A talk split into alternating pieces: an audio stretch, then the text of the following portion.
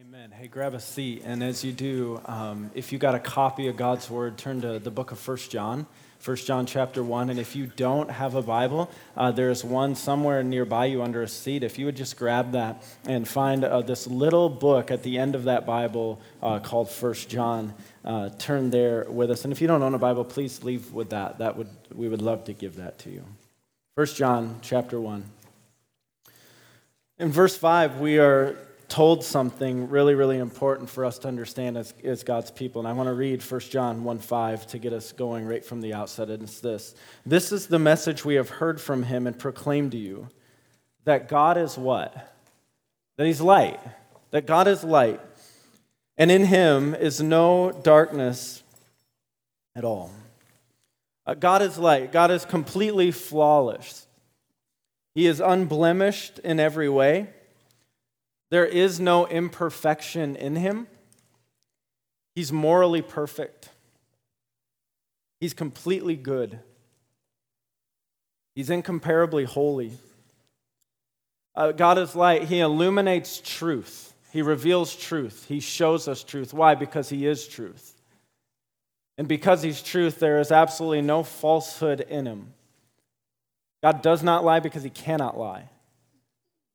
He's perfectly light. Uh, he is light, and thus his people are called to be people of light. Jesus says in uh, the Sermon on the Mount, You are the light of the world. A city set on a hill cannot be hidden. And you think about what Jesus said You're the light of the world. That light cannot be hidden. Those who are God's people are people of the light. And, uh, uh, and as John began his gospel, he told us that this light of God is the life of men. This is where we get spiritual life. God is light. And thus, this has implications for those who are God's people. And uh, uh, we are looking at the implications of what this should mean. If God is light, what does this mean for us as people of the light? And we said uh, last week and this week are kind of one sermon that we've uh, stretched out over two weeks. And the big idea over both last week and this week is this because God is light, God's people walk in the light. We talked about that last week. Uh, we looked at the first part of this paragraph, verses 5 through 7, and we talked about what does it mean to be light walkers? What does it mean to walk in the light? And then we acknowledged but together um, that it is actually possible for us to say we have fellowship with God and yet to not be walking in the light, but instead to be walking in darkness. And John, because he loves the people he's writing to, and God, because he loves us, inspired him to write it, said, I just got to tell you, you're lying if you say you have fellowship with God and yet are walking in the darkness. Because God is light, God's people walk in the light. But then this week we camp out on the last part of their statement, and it's this and they bring their sin into the light.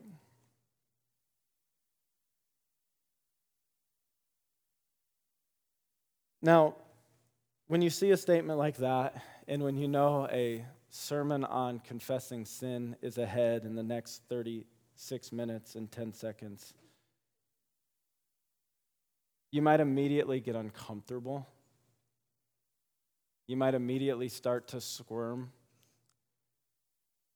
especially for those in here who have um, sin hidden in deep, dark corners.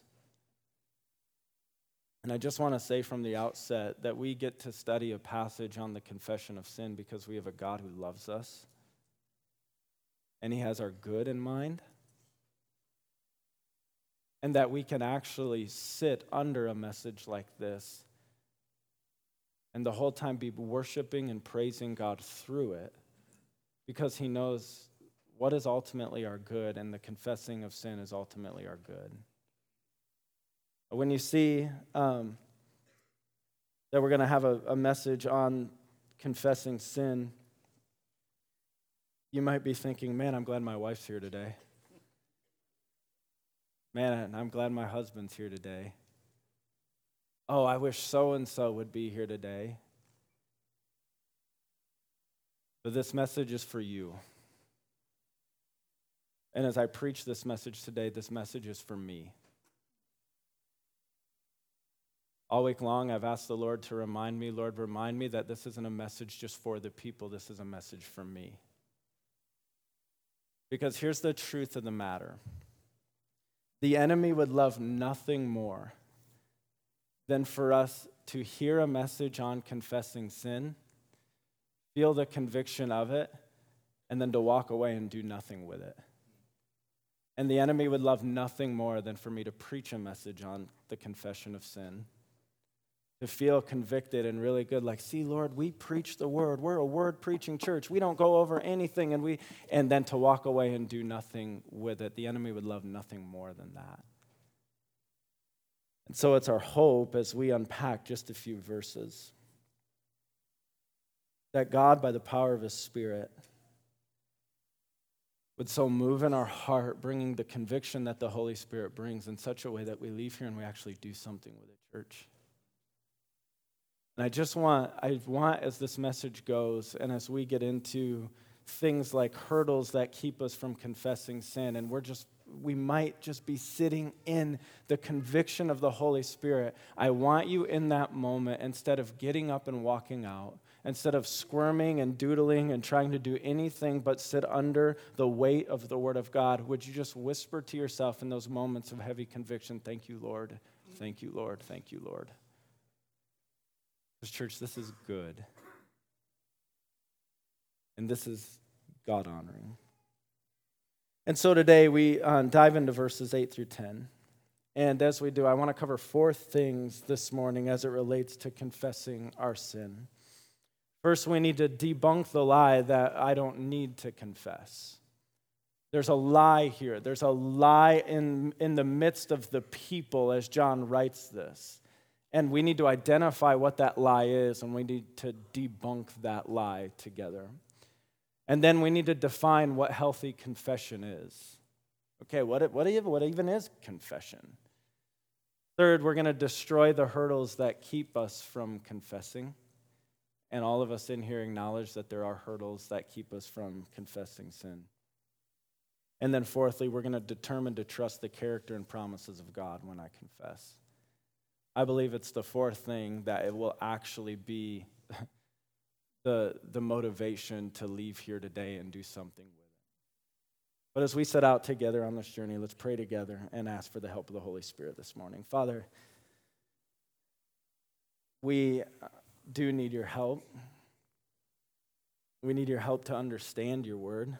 Lord, your truths are spiritually understood. So we need spiritual eyes to see. We need our ears to be unstopped so we have spiritual ears to hear.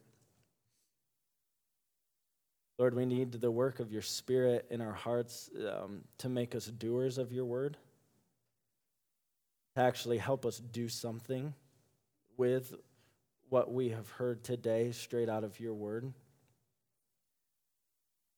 God, we need your help in these moments here for our minds not to drift. We are, we are finite beings with finite attention spans.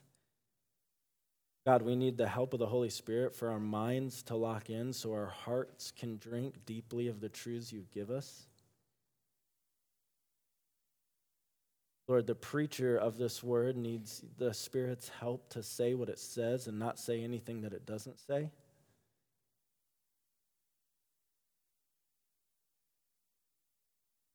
So, God, please will you help us right now?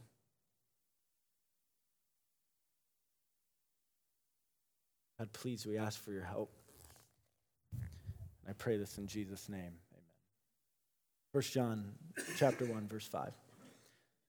This is the message we have heard from him and proclaimed to you that God is light, and in him is no darkness at all. If we say we have fellowship with him while we walk in darkness, we lie and do not practice the truth. But if we walk in the light, as he is in the light, we have fellowship with one another, and the blood of Jesus, his son, cleanses us from all sin.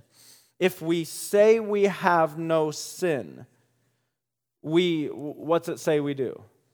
We deceive ourselves. If we say we have no sin, we deceive ourselves, and the truth is not in us. If we confess our sins, He is faithful and just to forgive us our sins and to cleanse us from all unrighteousness. And all God's people said, If we say we have not sinned, we make him, him a liar, and his word is not in us. Uh, first thing we need to do this morning is this we need to debunk the lie that I don't need to confess. And if you're taking notes, page 34 of your sermon series guide is where you can find the notes uh, for today. Uh, to, we need to debunk the lie that uh, we don't need to confess. Look back at what it says in verse 8.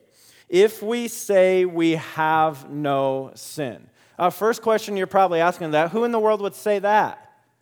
Right? Like, who in their right mind would say that they have no sin or they have not sinned? Like, you're going, like, how is that even relevant? Because I've never even met a person who would say, like, I haven't sinned. Uh, what is sin? Sin means to miss the mark. Sin, um, um, um, Wayne Grudem, the guy who wrote one of kind of the go to systematic theology books in the evangelical world, he says, Sin is any failure to conform to the moral law of God in act, attitude, or nature. You're going, who would say that they have perfectly conformed to the moral will of God in act and attitude? And by their very nature, you're going, who in the world would say something like that? Um, apparently, there's something swirling around with the false teachings that John is writing to try to encourage true believers to not get pulled away into this false teaching. Something in this, this Gnostic heresy that is uh, implying or overtly stating some sort of sinlessness. Now, we need to understand something about the Gnostic heresy that's swirling around the, the, the God's people at this time. Um, one of the things that it taught was that uh, the body was evil and spirit is good. The body is evil, spirit is good. And so, the implication of what that can mean for uh, this group that had pulled away from the church is they're going, oh, oh, oh I've not sinned. My, my body has just done some bad things. But, but, but, but, but my spirit is still good. So, so thus, I'm good, and all God's people should say, that's whack. We are accountable for our sin. When my body sins, I've sinned. I am like defiled before God apart from a Savior. And so you have this teaching that John is that John is kind of speaking against here, in which Gnostic, these Gnostic followers are saying, yeah, spirit's always good, body's always bad. Like my body might do some bad things, but my spirit is still undefiled and good. Uh, it's not, it's not true. Now, you might go again, well, that's some crazy Gnostic heresy from the first century. Like, what? Like, I, no one today is saying anything along the lines of, like, I have no sin, I'm good. Right? No. I think, I think um, in our day and age, we've actually just kind of learned how to say a very similar thing in a different way. Not so like, not so spiritually prideful sounding when someone says, I'm a good person, think about what they're saying. If you're good, you have no need of being saved. Like if you're good and someone tells you you need to be saved, you're like, saved from what? Ultimately, like I'm a, I'm a good person, when people in our day and age say that they are fundamentally good apart from a Savior, is to deceive yourself.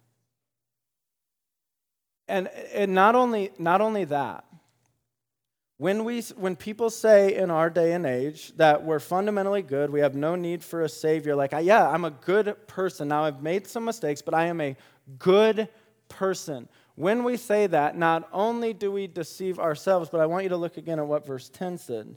If we say we have not sinned, we say we're fundamentally good, we make God to be a liar because God has already made statements on this matter. So I want you to look at some of the things God has said in his word about who we are apart from a savior. Romans 3:10 says this, "None is righteous. No, not one. No one understands, no one seeks for God. All have turned aside, together they've become worthless. No one does good, not even one." Uh, Romans 3:23 says this, "For all have sinned and fall short of the glory of God." Psalm 14 says this They have all turned aside. Together they've become corrupt. There is none who does good, not even one. Psalm 53 says this They have all fallen away. Together they've become corrupt. There is none who does good, not even one. Should I go on? Like God makes clear from cover to cover in His Word that um, there is something in us. If God is morally perfect and completely flawless and unblemished, we are the antithesis of that. We are morally corrupt. We are blemished. We are sinful, fallen beings. And to say otherwise is to deceive ourselves, and to say otherwise is to actually call God a liar, because God has already told us on this matter. I want you to think of maybe an instance in your life where you've been in a heated exchange with someone and they've pointed the finger at you and they've said, liar. I want you to think like how that made your blood boil inside. Now imagine pointing the finger at a holy and perfect God and saying, liar. I'm good. It's a lie that's got to be debunked. We are not good. Now, if you're like, mad at me and ready to walk out because you're like, this dude's crazy telling me I'm not a good person, there's really, really good news ahead because God has done something for non good people. And it's a really, really good thing. And so, like, please don't walk out yet. Like, if, if we get to the end of the 40 minutes and you still think he's a whack job and I'm out of here, it's okay. Like, okay, I can take that then, but don't walk out before the 40 minutes. So, there's a lie we need to debunk. Now, um, if it's true that all have sinned, that we're all morally bankrupt, that we've all offended a holy God, um, we, need to, we need to talk about what do we do with this sin. This sin cannot be discounted, it can't be denied, this sin can't be dismissed, but this sin has to be dealt with. So, how do we deal with it? Verse 9. If we, what's the word? If we confess our sins. He is faithful and just to forgive us our sins and to cleanse us from all unrighteousness. Does that verse ever get old? I mean, we'll read that for uh, years and years and years and years and years, and we'll rejoice in it for those who know Jesus for 10,000 years on 10,000 years, and it will ne- that truth will never get old. If we confess our sins, he's faithful and just to forgive us our sins, cleanse us from all unrighteousness. So the second thing we got to do is we got to define what healthy confession is. So what is confession? What does it mean to confess? And here's kind of a working definition that we can work from on this, and it's this. Confession is to call sin what God calls it and to grieve sin the way God grieves it. Okay? So confession is to call sin what God calls it Sometimes we can try to minimize it. Sometimes we can say, oh, yeah, no, no, no, no big deal. Like, it, you know, everyone does that. It's okay. No, to, to, to confess is to call sin what God calls it, to see it from God's vantage point, to see what God has said about it, and to say, yeah, yeah, yeah, I'm agreeing with God. That's what this is. But it's not, it doesn't only stop there. It's not just the formality of calling it what God calls it. There's something that happens as we grieve our sin the way God grieves it. To, to, to, to, to let the conviction of the Spirit sit in and go, like, I, I grieve that. I don't, I hate that. And, and I don't hate me and I don't hate that. I hate that. I hate what that is, and God hates that sin, And so we grieve it the way God grieves it. And so, um, at the point we put saving faith in Jesus Christ, I'm talking about the moment that we were saved. The moment that we, uh, the Lord opened our minds to understand that we are utterly lost, completely hopeless, in need of Jesus to save us from our sins. At the moment we put saving faith in Jesus Christ, we've seen our sin, we see how it's offended a holy God, we confess our sinfulness, and in faith we turn to Christ as Savior. And in that moment, we trust Jesus Christ. We are what the Bible calls justified. It's this beautiful, like you wanna, you wanna be encouraged this week? Go do a study on the doctrine of justification. We're justified. We are righteous before the Lord. Why? Because of Christ's righteousness that he has given to us by faith. We are declared no longer guilty before God, all because of Jesus Christ.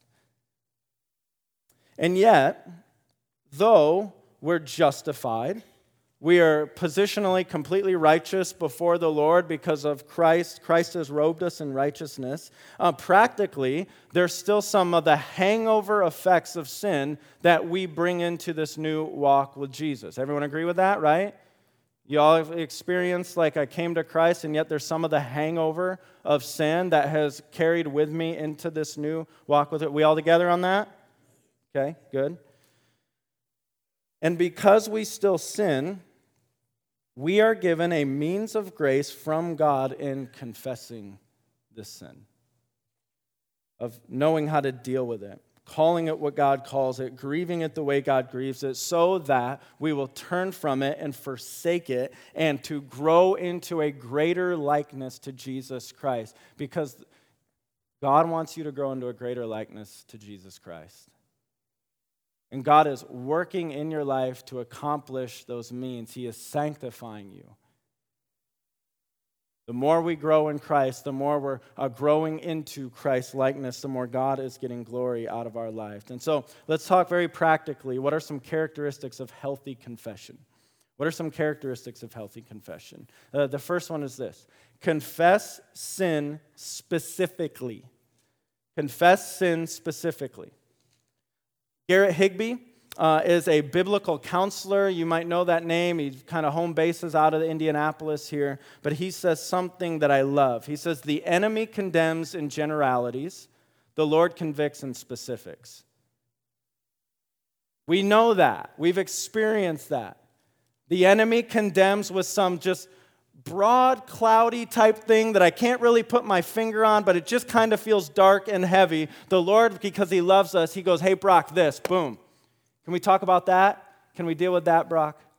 The Lord convicts in specifics. Now let's talk about what, is, what does this mean to confess sin specifically. We don't say, Hey, God, I know, I know, I know, I know, but I'm just a normal guy yeah, there's, there's some lust stuff going on, but I'm, I'm just a normal guy. And like, I'm sorry, I'm sorry. But they're, you know, just kind of the typical lust struggles of a normal guy. Not that, but this.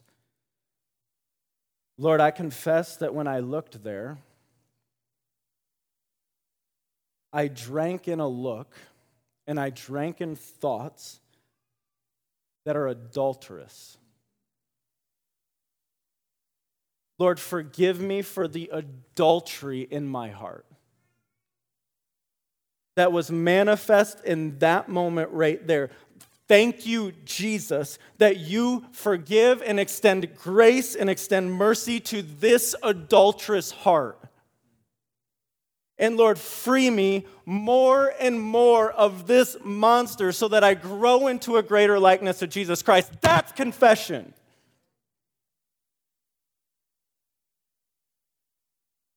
The passion is directed here as well as here.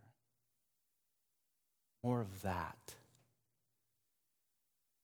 It's not, hey, sorry, God, I know I'm kind of a controlling person. I know that makes some other people have headaches around me. Like, I'm sorry, but hey, you're the one who made me. Just kind of how I'm wired. It's this Lord, my need for control, to control every little moment and every little thing, reveals there's a deep, dark corner of my heart that wants to be king. I want to be in control. I want autonomy. I want power. I want control. Lord, I confess this.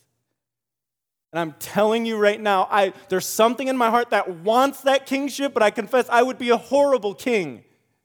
You've not made me to be a king. I'm an awful king. Lord, help me to bow and surrender to your kingship and help that to flow out into the practical manifestations of just being able to let go of some things and say, I'm not in control, but the ultimate king of king is. And on and on and on we could go with examples of what confessing specifically looks like. But I would just challenge you this week, because you might sin this week, you might.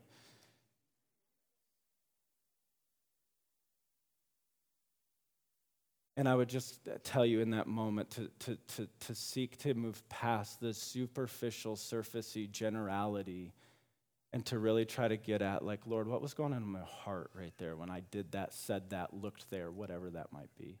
Confess sin specifically also comes in here to not only to God, I just gave some examples of what that looks like to God, but it comes in like as I as horizontally in relationships as well.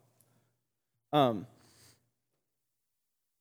when we're specific in our confessions to others, we acknowledge sin before them and that we've sinned against them. We call it what God has called it. We grieve it how God has grieved it. We grieve it for both how it offended God and how it hurt this other person, so that we can see it and forsake it and, and run from it and seek forgiveness from it. And oh, by the way, on this point, as we're seeking to confess to one another when need be, um, sorry I made you feel that way is not confession. Deal? That owns nothing. That owns nothing. Sorry, hey, hey, sorry I made you feel that way. It owns nothing, it says nothing. It's not calling the sin what God calls it, it's not grieving it the way God grieves it. So we confess sin specifically. Second thing under this uh, category of what is healthy confession, we confess sin frequently. We don't let our hearts grow comfortable and callous when sin is present and needs to be confessed. Do not let your heart grow comfortable with your sin. Don't let your heart grow callous and hard because of your sin. We confess and we frequently and often. We confess the sin frequently. Uh, we deal with it, and we deal with it now. And then this third one, and we'll unpack this more in the last point of this, but we confess sin trustingly.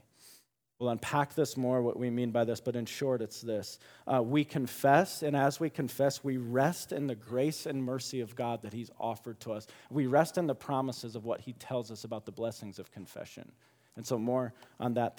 But as we confess, we trust in the Lord and his character and what he has said. And so, um, uh, these are the aspects of what healthy confession looks like. But we all know confessing sin is easier said than done. Am I right? We, we, we all know that it's easier for me to preach on the healthy characteristics of confessing sin than it is to actually acknowledge my sin before a holy God, than it is to actually look my wife in the eye and say, I sinned against you, will you forgive me? To look my kids in the eye and say, when daddy did that, he was wrong. God says he was wrong. I need to ask your forgiveness. To look my coworkers in the eye and say, dude, when I totally blew up and that I was wrong, there's something broken in my heart. We we all know it's easier to preach a message on confessing sin than it is to do it, and it's easier to hear a message on confessing sin than it is to do it. There's something in our heart that cringes and cowers at the thought of confessing sin. And so, we need to destroy the hurdles that keep us from confessing. So let's destroy the hurdles that keep us from confessing. We're going to acknowledge what the hurdles are, and then we're just going to punt them. Ready? The first hurdle is this.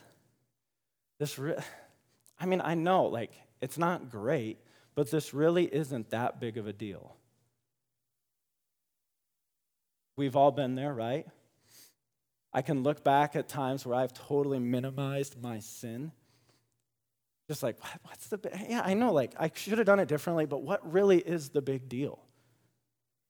Yeah, yeah, yeah, like that season, it wasn't great, but come on, can't, like, can't we just move past that? Like, what's the big deal?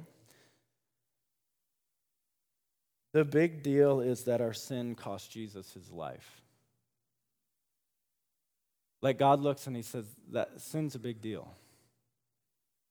And all sin's a big deal. And there's kind of a defense mechanism that comes with sin where we try to minimize it in our minds and in our hearts, and we just say, What's really the big deal? Let's crush that hurdle here and now that all sin is sin that needs to be confessed and known up to and forsaken and turned away from and repented of. Uh, second, um, hurdle that hinders confession this won't ever come out. It's a big one. Hey, I mean, I could go home and confess some stuff tonight, but I'm fairly confident if I don't, like, they won't ever know. This won't ever come out. God, in His goodness to us, because He loves us, usually will, in time, expose our sin because He wants us to know the freedom and healing that comes from the exposure of it. And so we can expose it or we can let God expose it.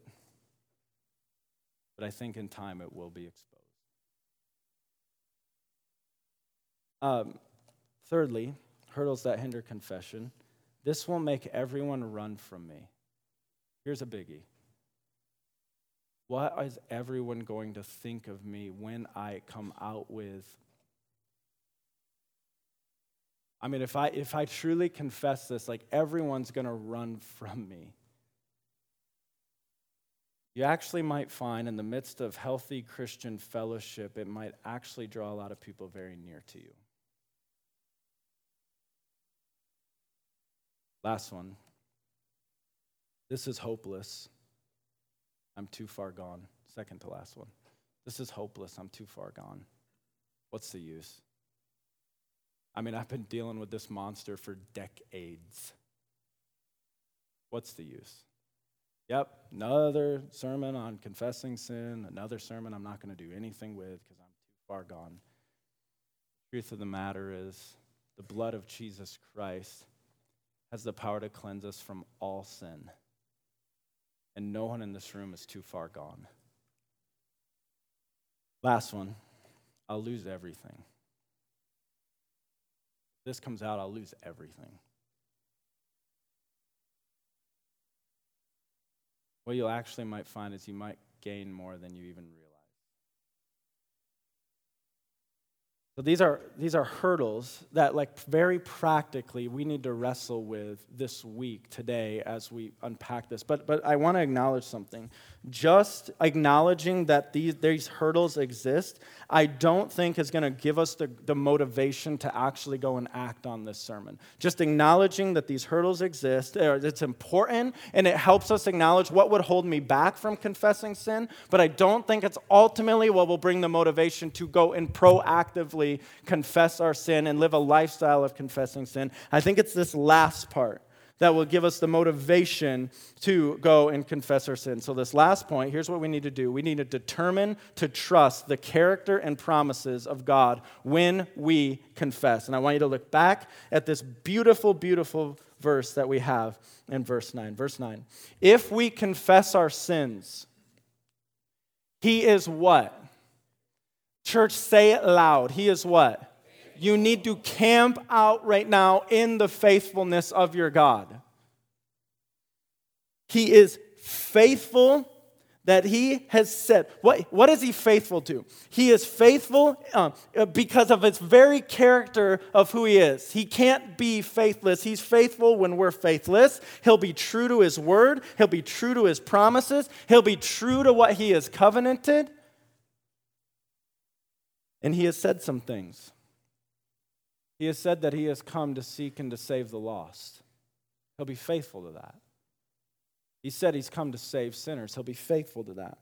He has said that he will come and forgive us our sins and cleanse us from all unrighteousness. He will be faithful to that. He is faithful. If we confess our sins, he is faithful. And what else is he? And he's just.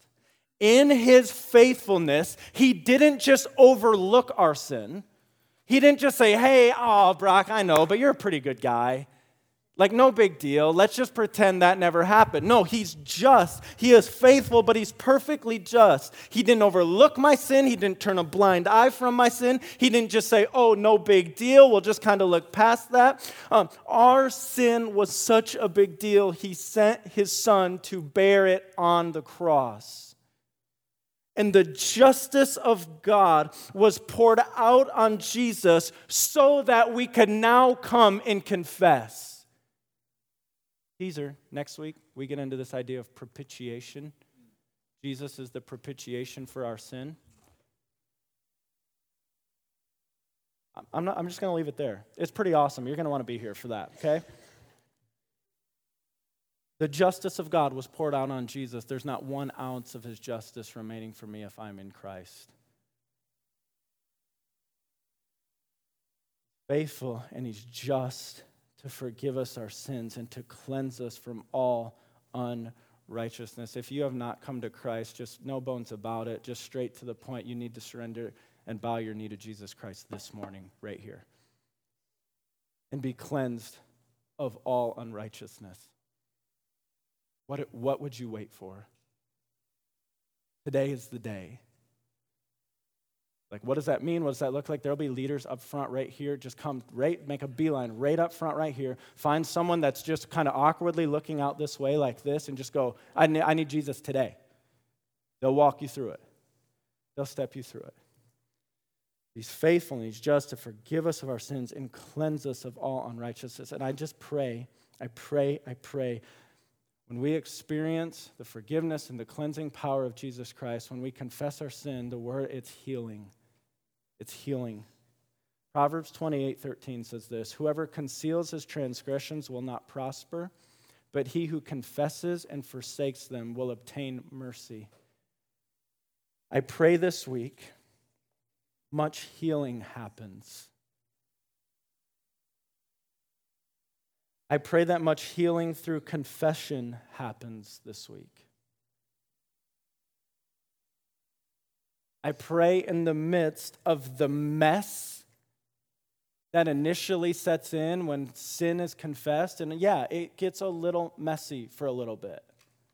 But I pray in the midst of that mess that you will rest in the character and promises of who God is and what He has said about the blessings that come from confessing sin. I pray you'd rest in the midst of that messiness.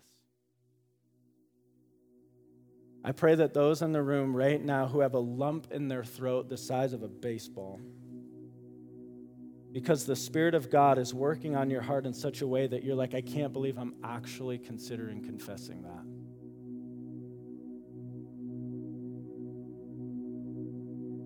Pray you'd be free this week. I pray you would be set free. And that the healing that only Jesus Christ can bring would begin. That you would confess and you would forsake.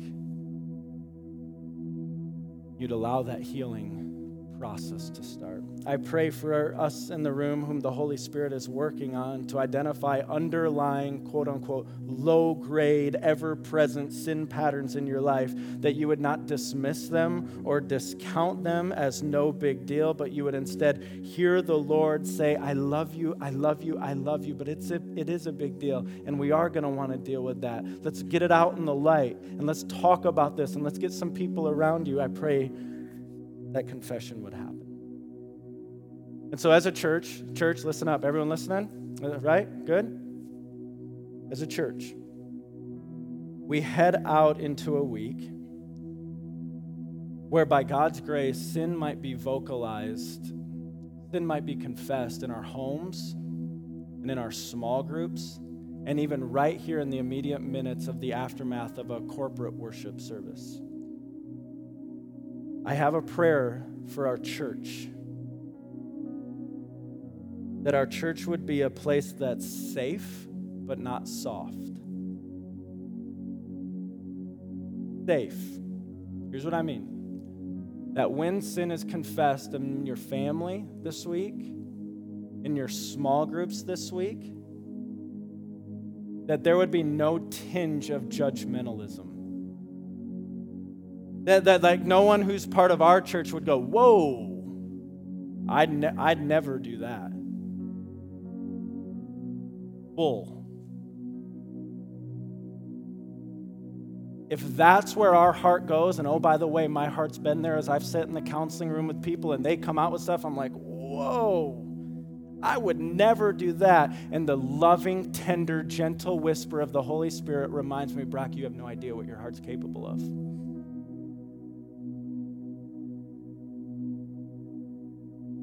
I pray our church would be safe. For the person confessing something deep and dark and life dominating who's worried the whole time is everyone going to run from me now? I pray that people would draw so near to them that they've never experienced the type of vulnerability and transparency and nearness in relationship like they will after they confess the sin Erica and I would say often before this church was planted, and she's just such a straight shooter and so direct to the point. She's just like, Brock, can we just plant real church? I'm like, what do you mean? Like, do we have to wear masks and just like get our Sunday best and just pretend like, or can we just be real? And can we say things that need to be said? And can people actually confess sin? Because sadly, there's something we learn. There's something we learn the longer we get into church. We learn how to look the part, and it's a very dangerous thing. That's what's so healthy when someone freshly meeting Jesus comes into our midst in the small group and just says, Oh, here's what I did this. I just smoked a blunt yesterday. What do I do? And we're all like, You can't say that in small group. I'm not saying that's okay. And I'm totally off script now, by the way, okay? But I'm saying we may this be a place where sin, because if we can't confess sin to one another as believer, like where do we confess our sin? We don't. We just hide it and conceal it, and it just grows and gets out of control, and it just dominates our life. So, would this be a safe place? But would it not be soft? Would we not just go, hey, thanks for sharing that? Isn't our church so great? Man, we're so transparent and vulnerable. Awesome. Good job. Millennials love it. So raw, but then we would go, I, I love you. Look at me. I love you. What you just confessed there makes me not think one ounce less of you. In fact, it makes me want to draw to you. But here's the deal I love you. So let's talk accountability structures. And let's talk about like where we can camp out in God's word together to give you victory over that because Jesus wants you to experience victory over it. And here's the deal, dude, I love you, but I'm not going to let you persist in living in that. I will be at your front door so fast you won't know it hit you. I love you, but I'll be at your door so fast you won't know it hit you. Can we strike that balance as a church together this week? Father, help us do so.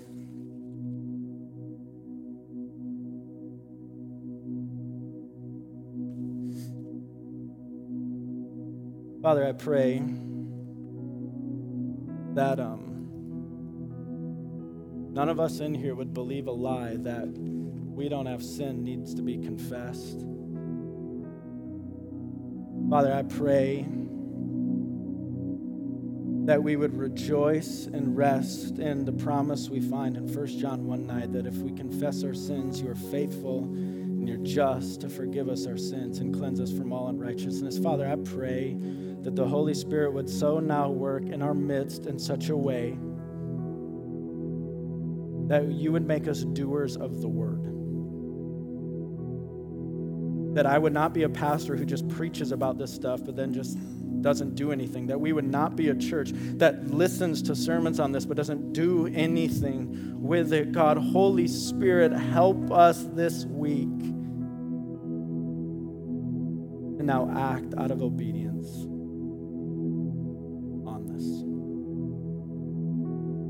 Thank you for your word, Lord.